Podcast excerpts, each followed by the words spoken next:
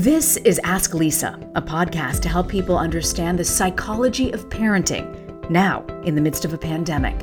Psychologist Dr. Lisa Damour, author of two New York Times best-selling parenting books, takes your questions.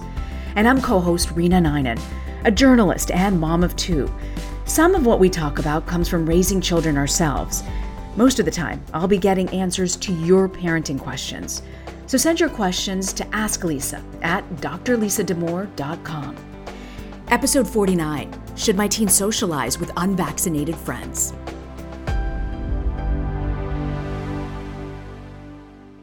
It's starting to feel a little bit more like fall now. We are transitioning mm-hmm. from summer. Pumpkin spice season, as we call it in totally, Ohio. Totally pumpkin spice season already. You know, we are we have this annual pumpkin carnival, and we're able to do it this year, which is so exciting. And I'm also hopeful that we'll get vaccines for kids under 12 by the end of the year. Waiting on that. We got a question in from a listener who was talking about socializing with unvaccinated friends and what to do. It's such a good letter. Dear Dr. Lisa, I've listened to almost all of your shows and look forward to them every single week. I'm dealing with a circumstance which I know many other parents are probably grappling with what to do when a teen's close friend is not vaccinated. My daughter's almost 13. She's an only child, but very, very extroverted, gregarious, and loves people. And this last year, with remote schooling, has been very difficult for her. We've kept her isolated for the first part of the pandemic, as my husband is in a high risk category, and we did not want to expose further risk. As soon as she was permitted, we vaccinated her and resumed a pretty normal life thereafter with visits with her best friend, who she adores. Her friend has not been vaccinated, although she is eligible. Her parents have both been vaccinated, so we're extremely puzzled why she is not. We live in the Deep South, where there is a high community infection rate. The friendship has somewhat cooled off as I have not invited her to our house. I am concerned that this will really impact my child, who has few friends in the first place. I am terrified about getting COVID, but also very concerned at the loss of the friendship. Our daughter fully comprehends the situation, but I think emotionally it is very tough on her. Any direction or advice would be so welcome. You know, it's so hard because I found in that age group, it's so hard to find friends that you can really connect with. I know. I mean, this letter just, oh, it just, you just feel this so intensely for all parties. You know, you feel this for the parent, you feel this for the kid, you know, about to be 13. You know, if you've got a good buddy at 13, that's a really big deal. Um, it just, it feels like version number 743 of you know horrible positions in which the mm. pandemic puts families. You so know it's just it's so painful to think through these these particular kinds of scenarios. So what does the mom do right now? Like what's important? How do you drill down on this issue?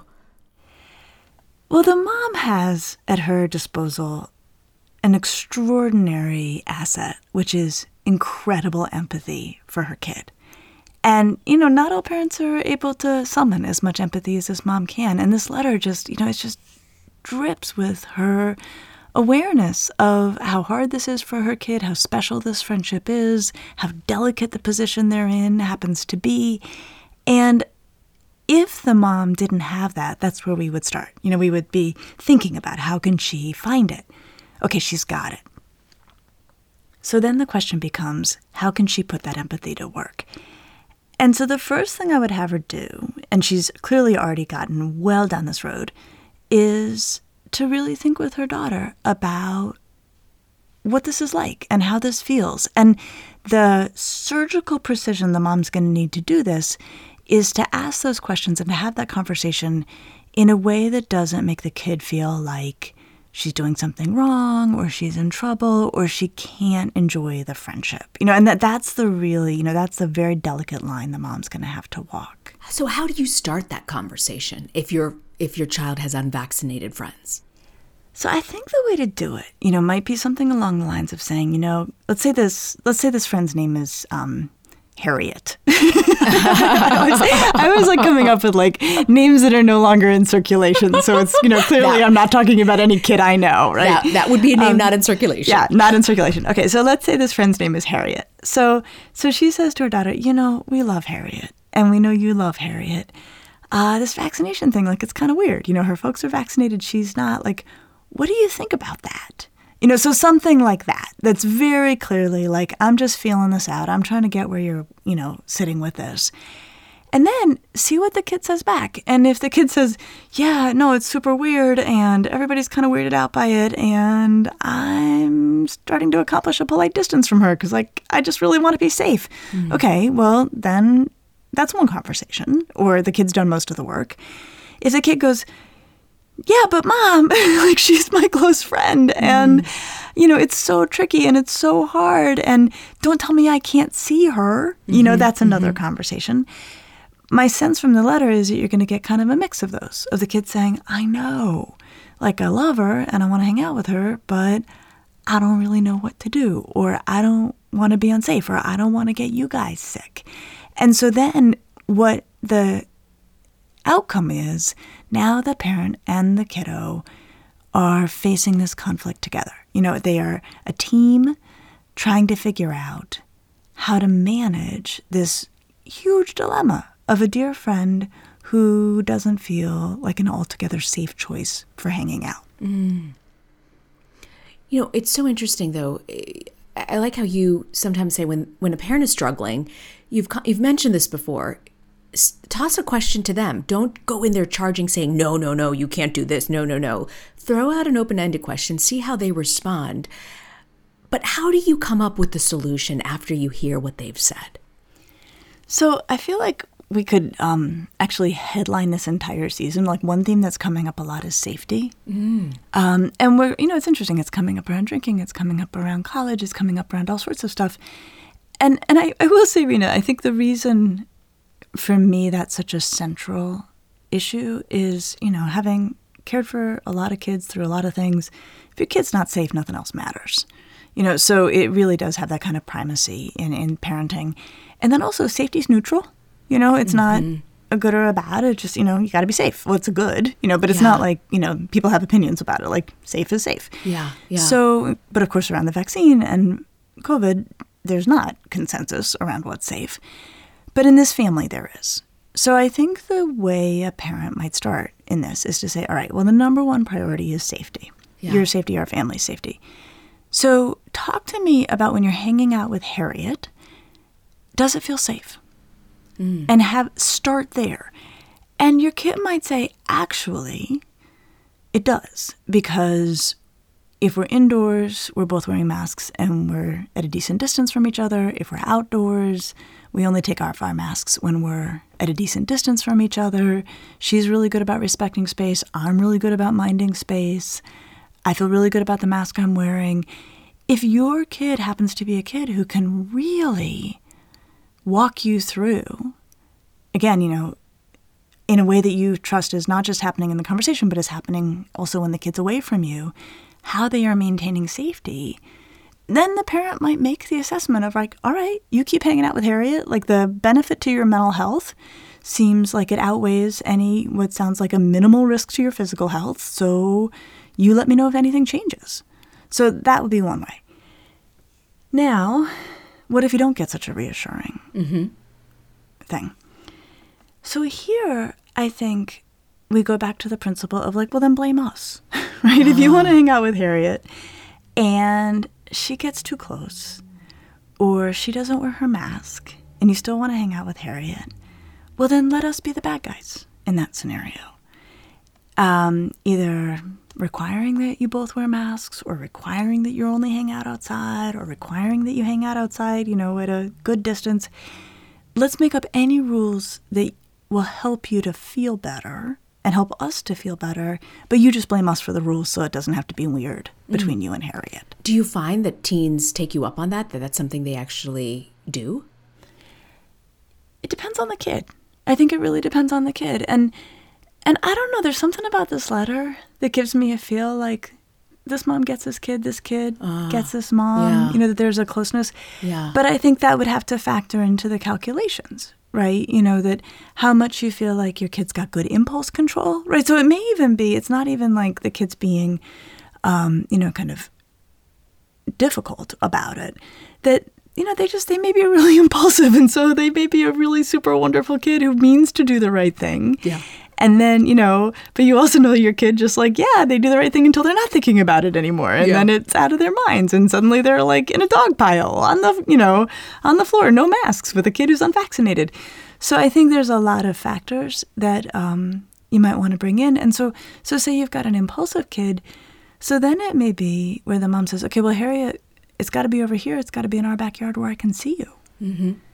Um, and it, you know, it's the the piece about it, them being in the South. You know, on the one hand, the rates are very high. On the other hand, the weather will be agreeable for a while longer. You know, so um, that that's you know a plus in their in their scenario. looking at the mental health component and the risk. I think we're at the stage where so many people are looking at the mental health component versus the risk, right? Because there's no such thing as a 0% risk ability at this point, right? So when parents are weighing both, the mental health component, which clearly in this letter this mom gets for her child, versus the risk of catching COVID, do you have any advice on that for parents? Yeah, I mean, I think this is a really tough part of the pandemic because what is becoming clear, at least to me, I'd be interested if this is your reading of the news too, is COVID's here to stay. Absolutely. This is part of our lives. And and so we need to get to a place where we feel like we can tolerate the risk that comes with COVID. And you know, everyone's going to get there in a different way or not get there but it will come down to some very individual things. And it's funny, actually, yesterday I had my younger daughter at her annual pediatric visit, and my younger daughter's not vaccinated, and we were sitting with her pediatrician. And my younger daughter happens to be in a school district where masks are mandated. And what I said in front of our pediatrician, and the pediatrician nodded and agreed and said, "Yep, that's right." I said, "You know, she wears a mask. A mask. Her co- her friends are masked. We have reassured her, even if she gets COVID, the overwhelming likelihood, and the pediatrician finished the line, is like she'll feel crummy for a day or two if she even knows that she's got it. Mm. And that, um, you know, compared to all the other risks we take in life, is just one of many. You know, we drove a car here, and, and that comes with risks too. And our pediatrician was like, yep, exactly. And so where I am, and this is based on my kid having no underlying health issues, no one in my family having underlying health issues, right? So there's all of these variables that are very, very family dependent. Is it's really better for my kid to be at school with peers, Yep. seeing friends in those routines. We have seen the mental health data on this. It is disastrous for kids to not be in school. And given that I happen to be in a district where all of the mitigation efforts are in place that can be in place, it's a calculated risk. But it's really hard to stomach that. But I think that's where each individual family needs to get, knowing their particular risk profile and risk tolerance. Mm-hmm. We're going to take a quick break and we'll be right back on the Ask Lisa podcast. I got the most amazing pair of bootcut black work pants that have been a game changer, all thanks to my stylist at Stitch Fix. The stylists understand your style, your size, your budget, and they do all the shopping for you. It took a couple of tries for the stylist and I to really see eye to eye, and once they did, it's such a game changer. I asked for a pair of black pants that make my legs look good and also would look good with a blouse or a nice top. They really nailed it. And then they found another cardigan for me that really works. I also love that they show you different styles of how you can put these outfits together.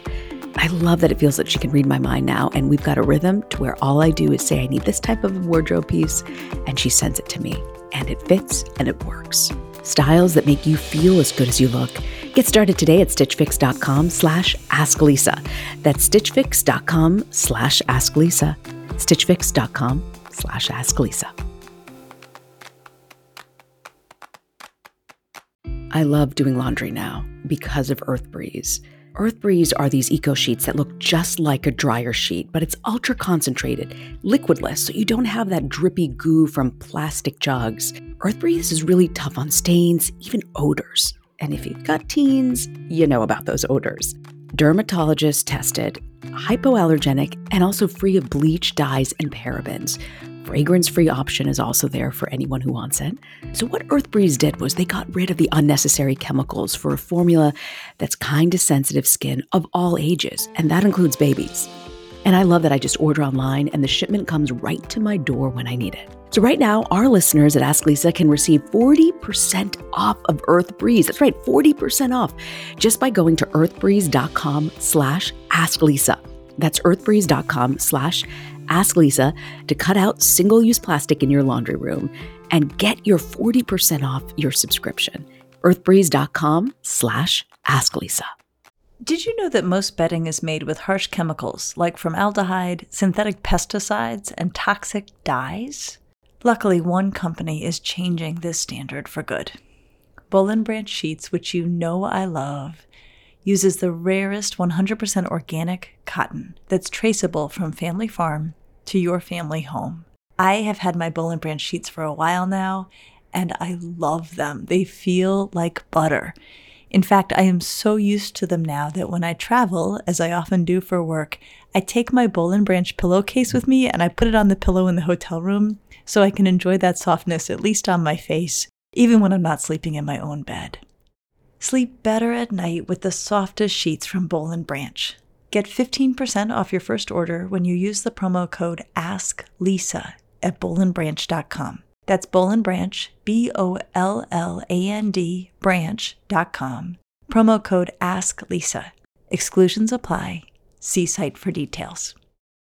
Welcome back to the Ask Lisa podcast.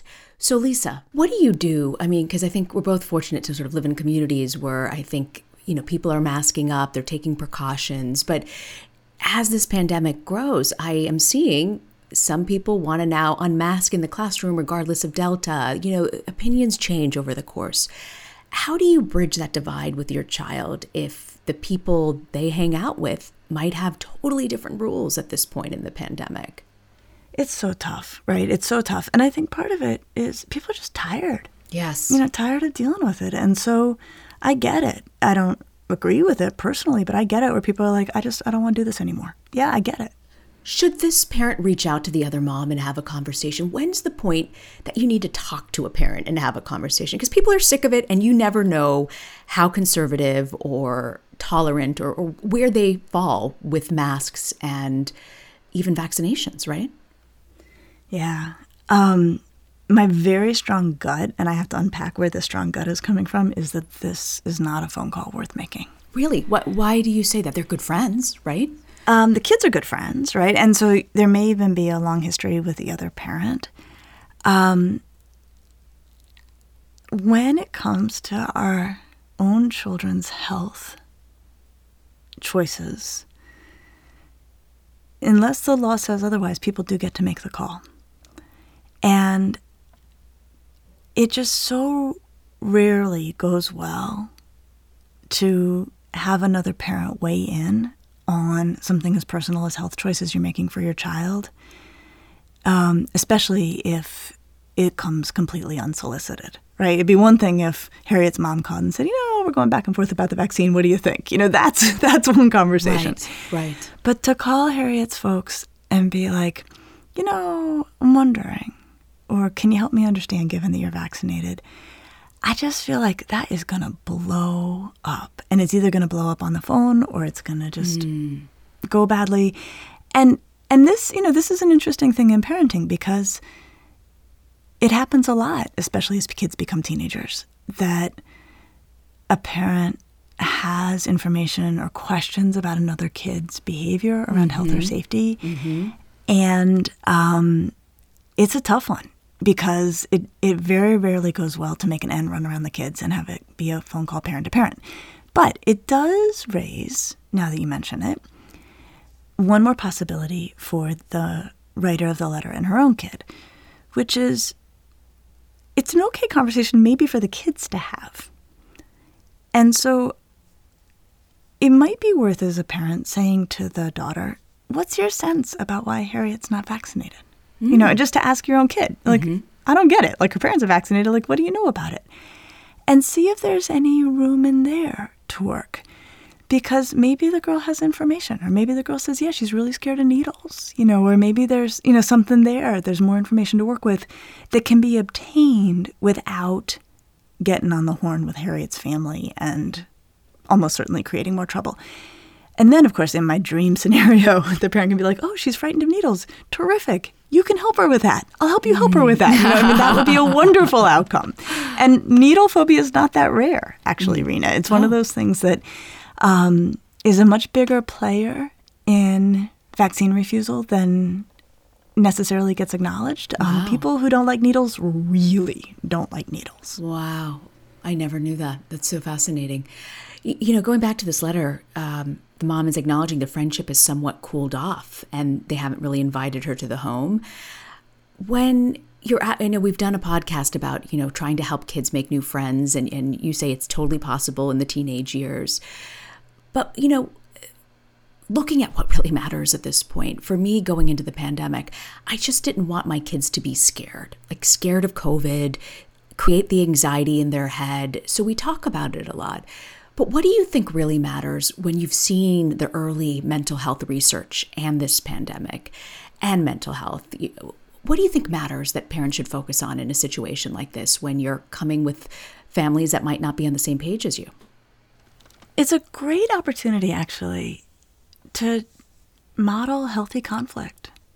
You know, it's a great opportunity to talk with your kid about, you know, we don't agree with that family or that family choices are making us uncomfortable. We have options for how to pursue this. Um, you can ask Harriet if you want to about what's going on. You can have her over, but we'll supervise it if you need that. Um, do you want me to reach out to her parent? You know, I'm sure that there will be a big fat no to that.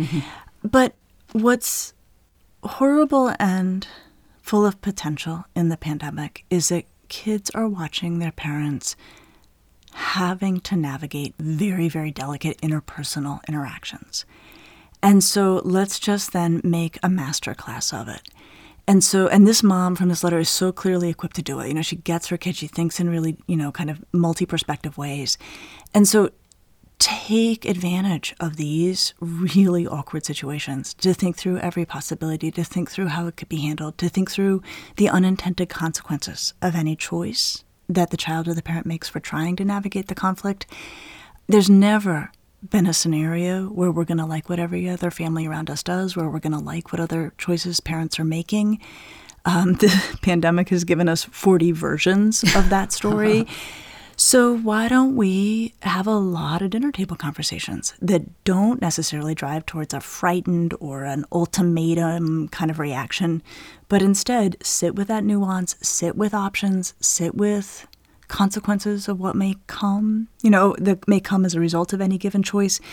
Man, you know, a kid who is almost 13 is so ready for this and it has been brought to this family's doorstep. Wow, that's great advice to have them look at this as a way of modeling how to deal with conflict. I never thought of that.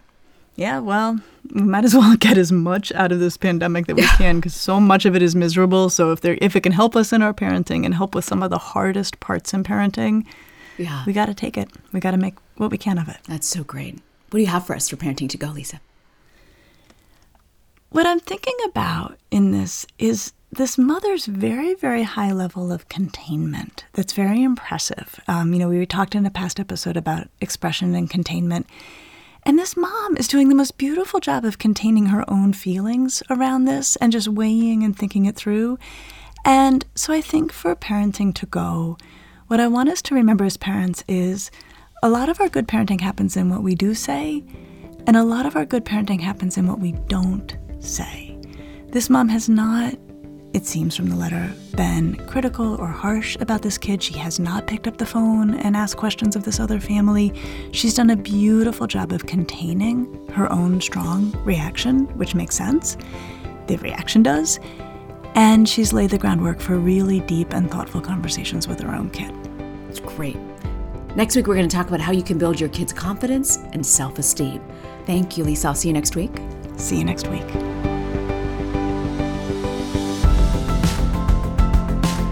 Thanks for joining us. Be sure to subscribe to the Ask Lisa podcast. so you get the episodes just as soon as they drop. And send us your questions to Ask Lisa at drlisadamour.com. And now, a word from our lawyers. The advice provided on this podcast does not constitute or serve as a substitute for professional psychological treatment, therapy, or other types of professional advice or intervention. If you have concerns about your child's well being, consult a physician or mental health professional. If you're looking for additional resources, check out Lisa's website at drlisadamour.com. We'll see you next week.